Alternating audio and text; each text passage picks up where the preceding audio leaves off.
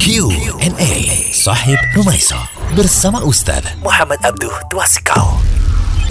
Assalamualaikum warahmatullahi wabarakatuh.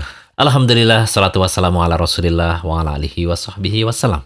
Kita kembali lagi di Q&A bersama Ustadz Muhammad Abdul Twasikal. Ya, Assalamualaikum warahmatullahi wabarakatuh. Waalaikumsalam warahmatullahi wabarakatuh, Ya, Ustadz. gimana kabar Pak Hendi? Alhamdulillah ala kulli hal Ustadz. Baik ya. Baik. Mudah-mudahan seperti halnya Ustadz hari ini ya. Baik Ustadz, kita akan kembali menjawab pertanyaan dari grup WA Sohib Rumaiso. Sekarang giliran grup 28 Ahwat dari Widyaningsih Wiyati. Ustadz, saya mau tanya nih. Bagaimana patokan ketentuan sujud sahwi yang mudah diingat? Karena saya kalau sholat ada kekurangan atau kelupaan. Sujud sahwinya dilakukan sebelum atau sesudah salam. Gimana Ustadz? Mungkin secara ringkas, kaidah yang paling mudahnya sih, kita ingat saja kalau ada kekurangan dalam sholat, misalnya meninggalkan sunnah abad seperti tahiyat awal ya, tasyahud awal, lantas kan lanjut sholat itu sampai nanti tahiyat akhir. Nah, sebelum salam, sujud sahwi dulu. Berarti sujud sahwinya sebelum salam. Hmm, Ini namanya ada kekurangan dalam sholat, gitu ya. Namun kalau sudah pas atau ada kelebihan, misalnya jumlah rokaatnya jadi lima rokaat, maka di sini pilihannya sujud sahwinya sesudah salam. Saya contohkan tadi kan satu, eh, terdapat kekurangan ya, sujud sahwinya nanti sebelum salam. Misalnya yang tadi kita praktekkan sujud sahwinya sudah salam ya. Berarti kita tahiyat dulu, salam, terus baru sujud sahwi dan salam lagi. Ini terdapat kelebihan dalam sholat. Ini misalnya penambahan satu rakaat tadi, sholat zuhurnya kok jadi lima. Ah, berarti kan kelebihan. Maka sujud sahwinya itu dilakukan sudah salam. Atau ada yang kekurangan rakaat awalnya ya. Terus sholat zuhurnya tiga, dia langsung salam. Berarti kan dia harus tambah satu rakaat lagi. Nah, dia berdiri lagi, dia kerjakan satu rakaat lagi, terus dia melakukan sujud sahwinya. Kalau untuk pilihan ini kan berarti sholatnya sudah pas, karena tiga sudah ditambah satu berarti jadi empat kan. Maka sujud sahwinya sesudah salam.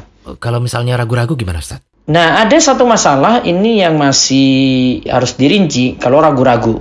Rinciannya itu kalau ragu-ragu itu masih bisa mengingat, masih bisa memilih dengan yakin 4 5 3 atau 4 rakaat ya. Tapi dia sudah bisa yakin di sini karena dia hafal kalau di rakaat ini saya baca surat ini, di rakaat ini saya baca surat ini gitu.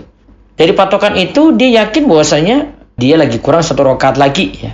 Nah maka sujud sahwinya nanti dia tambah dulu. Misalnya kalau itu tiga, dia tambah dulu satu rakaat. Berarti kan sudah pas. Maka sujud sahwinya nanti sudah salah. Hmm, Nah tapi kalau dia bingung tiga empat, tiga empat, tiga empat, dia pilih yang paling sedikit. Tapi dia belum yakin dengan yang dia pilih ini ya. Dia pilih yang paling sedikit dan nanti untuk menutupinya sujud sahwinya sebelum salam. hmm, Berarti kesimpulannya sujud sahwi sebelum salam itu kalau ada kekurangan dalam sholat atau kita ragu-ragu belum bisa putuskan. Sedangkan kalau sujud sahwi sesudah salam itu dilakukan ketika sholatnya sudah pas atau ada kelebihan. Ringkasnya begitu ya Nah, Ustadz. ya? ringkasnya seperti itu. Mudah-mudahan manfaat ya Pak Hendi ya. Amin insya Allah Ustadz.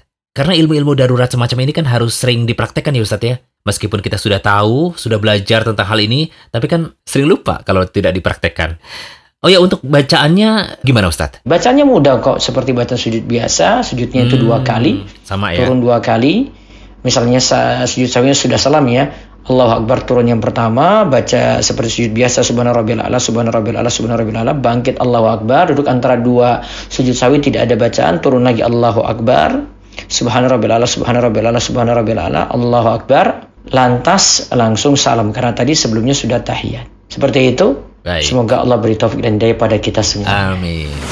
Demikian Q&A Sahib Rumaiso. Kirimkan pertanyaan seputar fikih ke rumaiso.com. Pertanyaan kamu akan dijawab langsung oleh Ustadz Muhammad Abdul Twasikal dalam Q&A berikutnya. Insya Allah.